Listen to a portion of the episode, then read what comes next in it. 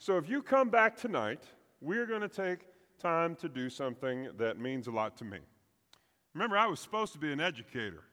I wasn't supposed to be a knuckleheaded pastor, I was supposed to be an educator. The old saying, those who can do and those who can't teach, has never been more false than it is these days. Tonight, we're going to take time to use our handy dandy prayer walk guide that has all of the campuses of Midland ISD, and we're going to pray over all of them. Friends, I want to tell you, we have a mission field right outside these doors. It is on campuses of Midland ISD. And we've done this several years now. For those of you who might be saying, huh, this is uh, about the bond issue. Doesn't have a thing to do with that. It does have everything to do with 26,000 plus students that will flood to our campuses this week. It has everything to do with the educators who will meet them there, who are already working to get them ready. It has everything to do with the bus drivers who will take them there, the support staff that will serve them there, and the administrators who will work to make it a safe place.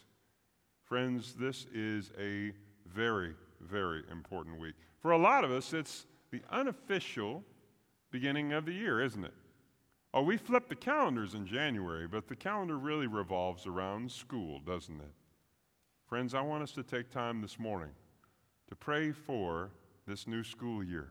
Let's start with our educators. If you are an educator, would you please stand right where you are? I was about to say, don't make me call you out.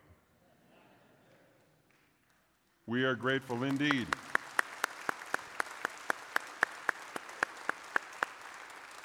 Please remain standing, educators. Let me pray over you. We are grateful for you, for the tireless work that you do, for sometimes the thankless work that you do, for the vision that you have for what can be, not just what you see before you.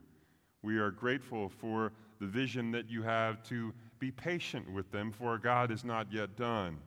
For the capacity that God has given you to keep working even when you are tired. Educators, we thank you. Let's take a moment and pray over them. God, we thank you for these that are standing and those who aren't.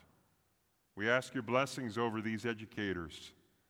No matter where they serve, no matter what role they have, Lord Jesus, we thank you that they have stepped forward and said it's not about the money, it's about serving our future. Thank you, Lord Jesus, that you're going to empower them, that you're going to give them vision to see what you see, that you're going to help them, Lord, each and every day of this school year. We commit it to you, Lord Jesus, as best we know how.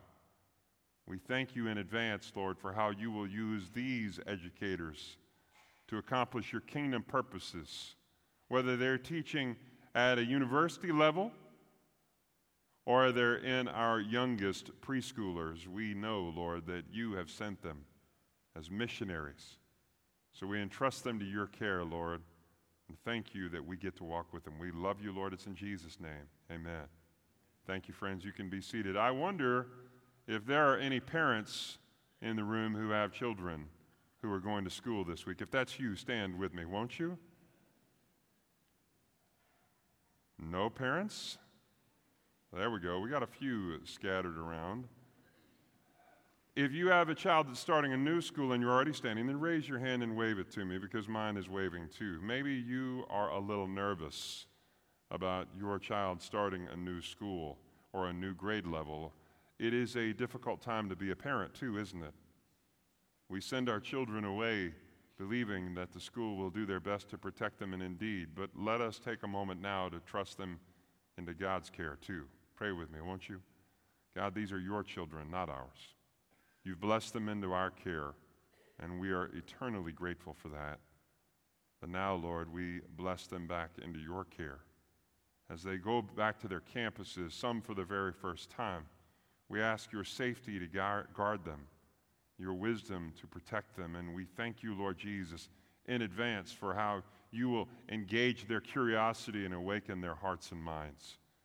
We pray for their teachers, for their administrators, for the support staff. We ask God your mercy over them, and we thank you in advance, Lord, for how you're going to use this year in their lives. Thank you, Father God, for the joy we find in our children, and thank you for placing them in our homes. Help us, Lord Jesus, to partner with our schools. not just, Father, for the purpose of their education, but for their edification too. For we are not just building automatons, we are building our future. Guide us, Lord, with your mercy. We love you. It's in Jesus' name. Amen. Thank you, friends. You may be seated. It is a joy to walk with you, my friends, and this week is no exception. And a part of that was yesterday. Man, what a party we had here on this campus yesterday. We celebrated the union of two young lives, Dakota Meeks and Liv Vanderlyn. We rejoice, uh, Vanderveer, excuse me. Now I know her last name, Meeks, uh, Liv Meeks. We can call her by that name. We rejoice with those families today. It was a beautiful service conducted by our own Wayne Delso, who did a fabulous job in leading that. We remember also today Dean and Jean Ripito celebrating their 75th anniversary. 75th anniversary. Let me tell you, wow. It is remarkable. I was asked yesterday when I got to that party, how many 75th anniversaries have you been to, Darin? I said, one counting today. Uh, no, that, that, that's not entirely true. I've been to one more, but you got to get married young and you got to stay healthy. And Dane and Jean, we congratulate you. Uh, we are rejoicing in the opportunity. These flowers today are placed by John Wheeler in honor of his 35th anniversary to his wife Linda. We rejoice in their faithfulness too. Give them a round of applause, won't you? John is a faithful servant in our media ministry, and we are grateful for the way God is using him. It is a joy, friends, to walk this road of life with you and to rejoice in God's goodness to us. When we turn our attention to the Bible now, we turn our attention to one of the most familiar characters we find anywhere in Scripture Moses. Exodus chapter 1 is where we're going to start. I want to turn your attention back there, and we're going to go through Moses' life in fast forward. Is that all right with you? You know, one of my favorite features of my little remote control at home uh, is that I can fast forward through commercials. Anybody with me on that? I, will tell you, I don't know who invented that thing, but they deserve a raise. It is a glorious thing to be able to blitz past all the garbage that I don't want to see to get to what I want to see. Well, in Moses' life, we're going to take a fast forward trip and stop at some key points. And the first one is Moses' miraculous entrance. Let's be clear, friends. Moses should have never been here in the first place. The edict was that all Hebrew children, all male Hebrew children, should be destroyed. And yet here we are in Exodus chapter 1 with Moses being born, and not only born, but preserved. Moses' miraculous entrance is such that God brought him at just the right time. He was born at a difficult time, in a difficult place, and yet he was right on time on God's schedule. He arrives, and his mother has no choice if she wishes to preserve his life but to take a terrible and we might say foolish risk with his life. She builds a basket and places him in it and floats it down the Nile River, trusting that God will deliver this child to the right place at the right time. Indeed, God does. As only the Lord could orchestrate it, that basket is guided to the hands of the daughter of Pharaoh who takes the child, and Moses' sister Miriam, not far off, rushes up and says, You'll need a helper. Somebody that will guard this child and help you along the way. Can I tell you today, my friends, can you imagine for a moment what the look on Moses' mother's face was when Miriam comes running and say, says, You are now the nursemaid for your own son? Consider with me the look on Moses' father's face when he walks in and finds his wife holding Moses without a care in the world. Friends, this is what God does. Chaim Potok is a, an American writer. He said this all beginnings are hard. I don't disagree with him. Difficult beginnings, they're proverbial, aren't they? It's almost like somebody's trying to talk us out of starting the journey at all, and yet for our friend Moses, he has no choice, just like many of us do, don't either. Hard beginnings, though, can teach us something about God's character, and indeed that is what happens here. Moses didn't stay a baby, you know that part. He grows up to be Charlton Heston, right? We know that part. He grows up in the privileges of Pharaoh's family. Moses learned later in his life that he was of Hebrew descent and indeed desires to take that identity back. It is in a fit of rage that he kills an Egyptian over the abuse of a Hebrew. And once he does so, he tries to hide his crime, but when he realizes that he cannot do so, he leaves. At 40 years old, he flees eastward from the sands of Egypt into the rocky hills of what we call the Sinai Peninsula. It wasn't that it was an easy trip, but it was one that I call Moses' yield trip, not field trip, yield trip in the desert, and a true burning bush experience. Now, we want to conflate these and we want to say that it all happened at the same time, but I want you to see Exodus chapter 2 through 4 as one composite whole. In chapter 2, just like in chapter 1, we have 40 years, in chapter 2, we have 40 years. That span of life from the time Moses leaves Egypt and arrives in Mount Sinai is 40 years. A lot of life happened in that time period. He married, he had children. They were growing up in the nurture and admonition of the Lord. It wasn't that he didn't want to go home, it was that he knew he couldn't go home. He had to stay there in the desert. If he returned home, he was a marked man. He had to yield to God. Yield signs. Let's talk about those for a minute, all right? Now, if you're like me and you have to drive Andrews on a regular basis, maybe you sing the song that we sang a moment ago. What was it? I need Jesus every hour. Maybe if you have to drive some of the streets that are under construction, like that section at 191 and 250. I don't know who's in charge of the roads, but God bless them because somebody needs to, you know? I will say this though when we come to yield signs, it's different than a stop sign. A stop sign means you got to stop, or at least you're supposed to. A yield sign means you don't have to stop, but you better look, see what's going on around you. Well, I believe the time in the desert was a yield sign for our friend Moses. He slowed down long enough for God to speak to him. It's a story that we know well, starting in Exodus 3. It's where God meets him with a true burning bush experience. Now, let's be clear, friends. The Sinai desert, where Moses meets God, is an inhospitable place. It makes us look positively tropical. It is a place that one would not expect to meet God. Rarely, however, does God do things our way. Could it be that our way doesn't always match up with His? God speaks on His own schedule and in his own, way. Friends, today we rejoice that God spoke that day to Moses, now 80 years old. Moses observes a bush burning. You know that part of the story. The problem with the bush burning is that it's not consumed, it just continues to burn. Moses, in his curiosity, goes over to examine the situation, and God calls to him from it. Moses, notice he calls him by name.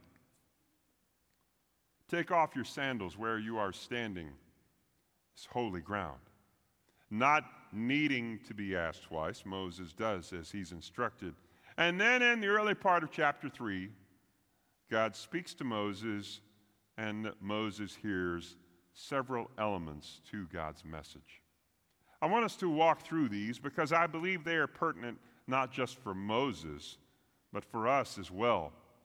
For like Moses, maybe we are in a desert time. Like Moses, maybe we feel like we've been yielded and we've been set out. Like Moses, maybe we've wondered where God is in the midst of this and we're waiting for him to speak to us. Like Moses, we're wondering, what does God have ahead for me, if anything? I want us to see what God says to Moses there in chapter 3. I've heard the prayers of my people, God says. In other words, I'm listening. God says to Moses, I'm listening. He says it to you, too. Sometimes the prayers we pray are a little bit tepid. We pray prayers like, God, help the sun to rise tomorrow. May it go down tonight. God, let it be hot in August in Midland. That's one we don't need to pray. Maybe what we need to pray instead is what God already knows is true, that which is really in our hearts. Knowing that God is listening, maybe our prayers need to reflect the desires of our heart in earnest. Pour your heart out to Him, knowing that He hears you. Now, sometimes it feels, it feels as if God isn't listening. Sometimes it feels as if our prayers rise no higher than the ceiling in the room we're sitting in. But here's where our feelings can deceive us. There are some things that are true even if I don't feel that they are. And one of those is that God hears me. Friends, I encourage you today recognize God is listening. Not only is God listening, follow along with me here in Exodus 3, God says, I'm ready to act. Hmm. I'm ready to act. Now, I have to I have to imagine Moses giving a little bit of this action to God. Yeah, yeah, let's go, God. We're ready. It's about time. We've been asking you for a long time to do something about those Egyptians, God. Thank you that you're finally ready to act. Maybe, maybe it's time to act on the behalf of his people. Then maybe Moses isn't quite ready yet for what God says next. You see, sometimes God has to get us ready for what He's going to do. Sometimes the preparation isn't elsewhere, it's in, within us. I'm ready to act, God says. Now, you might say, well, why did God wait so long? Huh. Yeah, I know that prayer. It's one that I think many of us have prayed. God, why would you answer this prayer now? Why, why didn't you answer it six months ago, six years ago, 60 years ago? Why not do things differently? There are questions that don't have answers. My, my, my concern for you today is not helping you find solutions to those problems. Rather, it is trusting the one who authored them in the first place. If God is in charge of all things, and indeed He is, then let us rejoice that He's ready to act on our behalf. If you need a New Testament reference to this, then I invite you to turn to Matthew chapter 11, verses 28 through 30, where Jesus says, Come to me, all who are weary and heavy laden, and I'll give you rest. He's still ready to act. Now comes the hard part. Now that God has heard you, now that He's told you He's ready to act, God says to Moses, I'm sending you. This is where it changes for Moses. Moses wants God to act, and Moses is glad God is listening, but he isn't necessarily interested in being God's instrument. He isn't necessarily interested in doing what God is sending him to do. Have you ever had that kind of moment in your life, too? Well, yes, God, I want you to do that, but I don't want you to use me for it. Somebody needs to do something about it, that, but God, it, it, it doesn't need to be me. Perhaps we feel unqualified, unprepared. I want to take you through in chapter 3, the second half, and the first part of chapter 4, several arguments Moses used to tell God he was wrong his arguments might sound familiar, and maybe we've used them to talk to God too. I want you not only to see what Moses says, but I want you to hear God's response too, because I believe this message is the one that we need most of all today as we start a new school year. We're going to come to God and say, I can't do these things, I can't do this, I can't do that, because I'm not, I'm not the right person. But maybe it is not that God chooses the right person, it's that He prepares the person who is right. Could it be that God, in His wisdom, is calling the one who is willing, calling the one who is ready, calling the one that He is prepared, even if they don't know it? You see, sometimes God has prepared us all along the way and just takes us a little while to catch up to Him. He sees it all along. He sees the end from the beginning and sees how it will look at the end. To borrow from our friends who like jigsaw puzzles, he has the picture on the box already completed. We're still fitting the pieces in. Here are some arguments that Moses uses, and maybe we do too. First, Moses says, I, am ignorant and unlearned. Who shall I say sent me? Moses says. I want you to see God's answer in verse 3, I'm sorry, verse 14 of chapter 3. God's answer is not a theological one, it is a decidedly practical one. Tell them, I am who I am sent you. It doesn't matter who you are, Moses, it matters who I am. This is not about you, Moses, it is about me. This I am who I am phrase, it is one that is profoundly difficult for those of us who are students of language. It doesn't work in English. You can't say this. It's two present tense verbs joined together. It means, in practical fashion, from eternity past, I always have been, I am right now, as I've always existed, and for eternity forward, I always will be as I always have been. We, as temporal beings, cannot say such, but God, in His eternality, can. So God wants to shift Moses' attention away from himself, away from a, a zero focus on Moses, to the God who is sending him. Can I tell you today, my friends, that is the message of Matthew 28 as well. Go, Jesus said, and make disciples. The message that we carry to a world that is desperate to hear it is not of our own making, it is God's message, and He sends us. Here's a second argument Moses offers I'm not believable. They won't listen to me, God. Remember, I'm damaged goods. I've made mistakes. Have you ever come to God and told Him things about you that you thought He didn't know? Yeah, maybe you have, like I have. Well, God, I can't do what you're telling me because I've made these certain mistakes. I've done these things that I shouldn't have. I've done things that are stupid. I've said things that are stupid. I've, I've been in foolish places. Can I offer you the opportunity to see what God says to Moses? God does not answer that statement. He says, What's in your hand, Moses?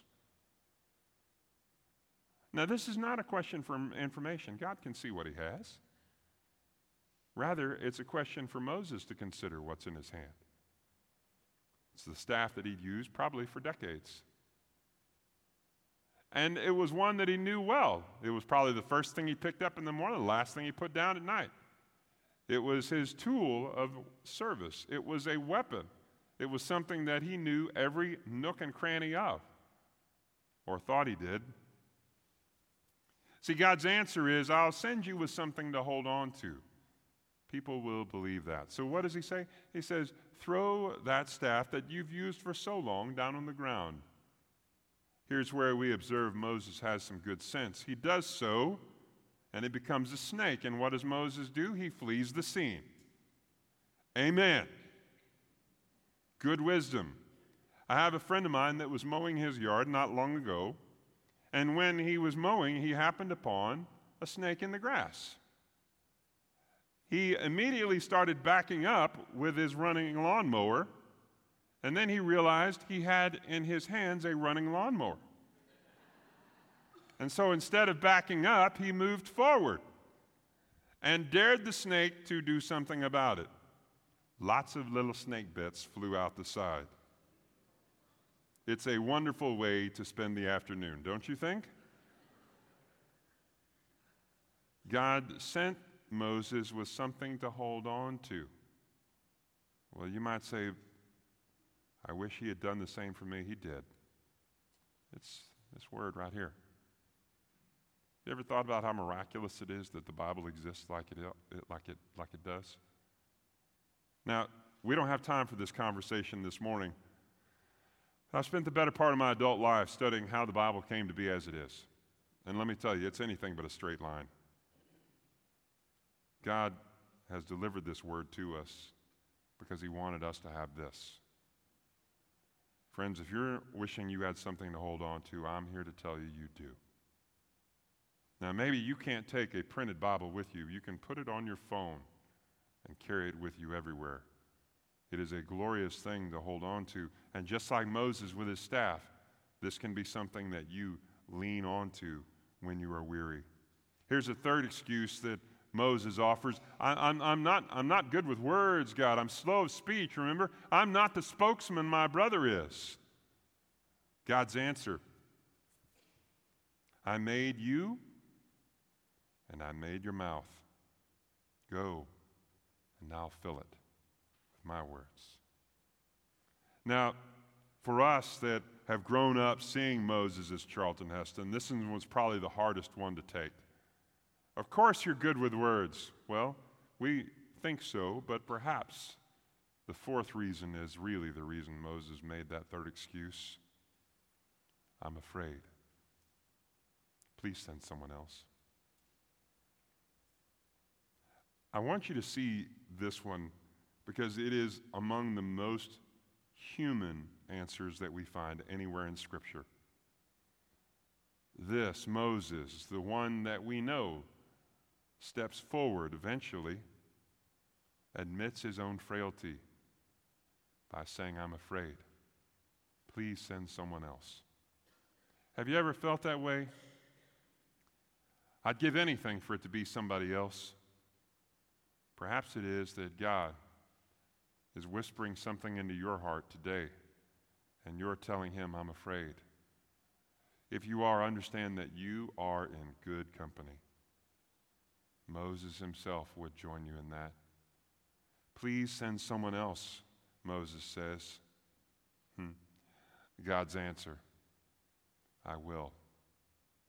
To help you, I'll send Aaron with you, your brother, the one that is good with words. I want you to see this sending them together.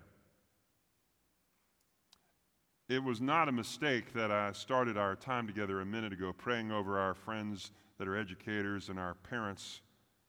It was not a mistake that I came right behind that talking about the wedding and anniversary celebrations. It's because I believe that the church is the fullest expression of God sending us together. I believe that the church ought to be that very place where we find fellowship, kinship, and love. Could it be that God has sent us together to fulfill His purposes and His plan? I believe He has. Now, you would think, after all that's happened here, you would think that Moses would have learned much. I will say, indeed, he did. But there's something that I found just a few years ago at the end of chapter 5 that caused me to bring this whole thing to you that caused me to say this is one that needs to be standing in our path this summer. Moses, in the end of chapter 4, steps forward. As God had told him, he went to Pharaoh and said, Let my people go. And what does Pharaoh say? He says, They're lazy.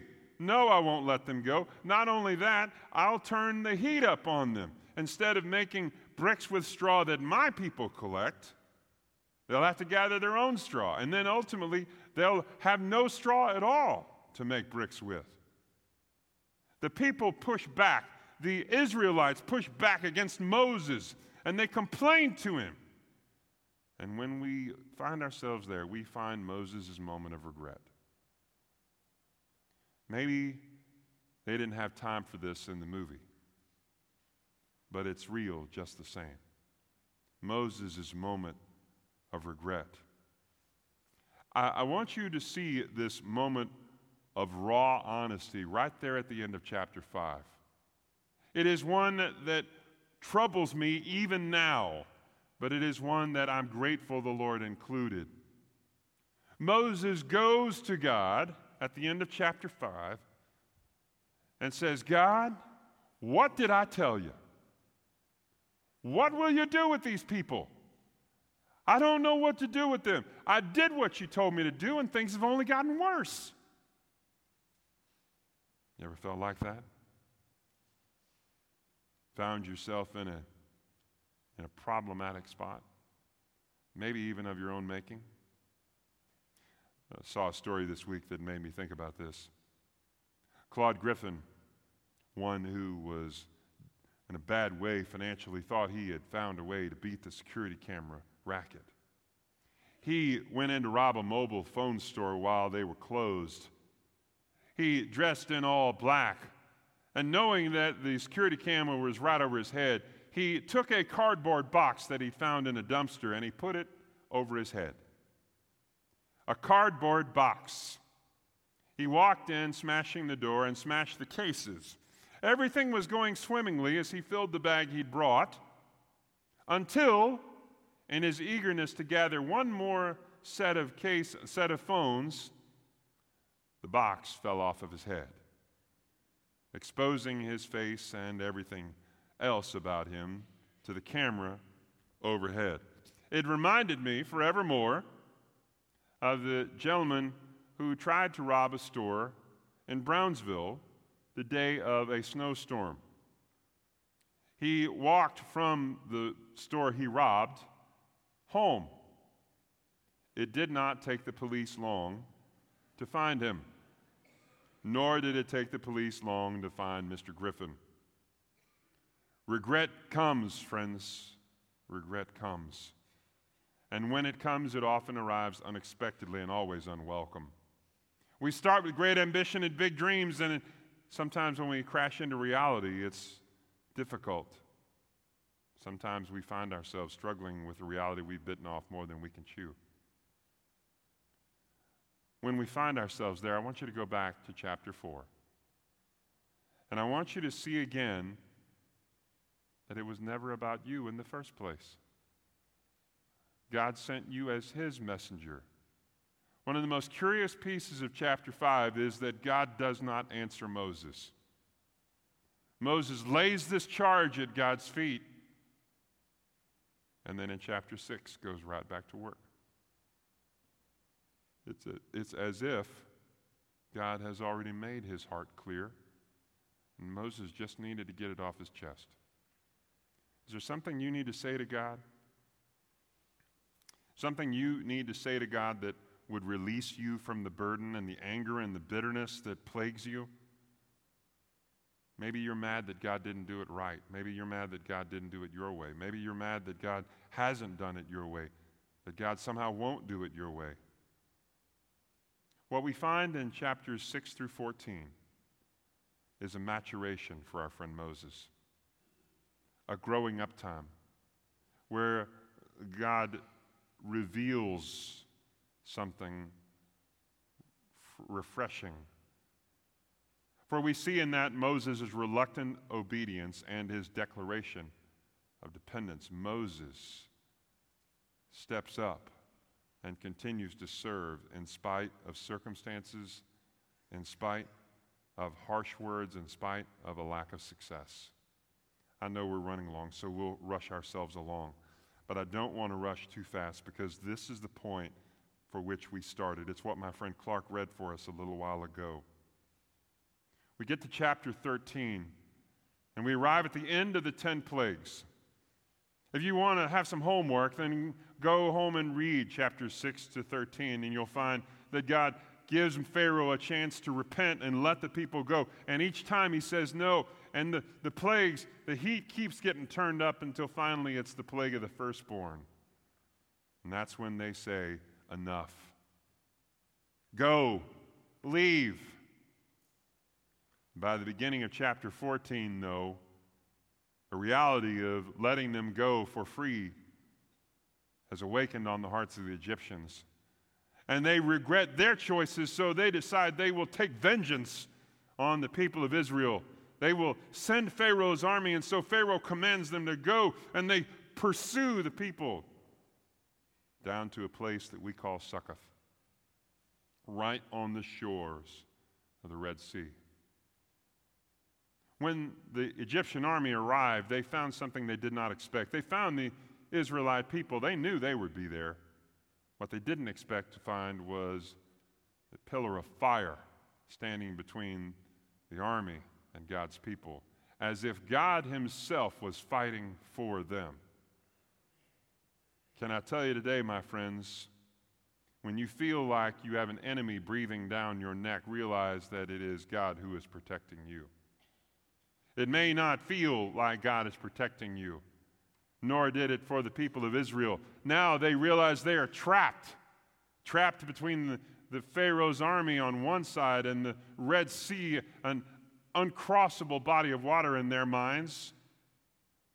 God offers some instruction, and it's what Clark read in verses 13 and 14. Let me read it one more time for you.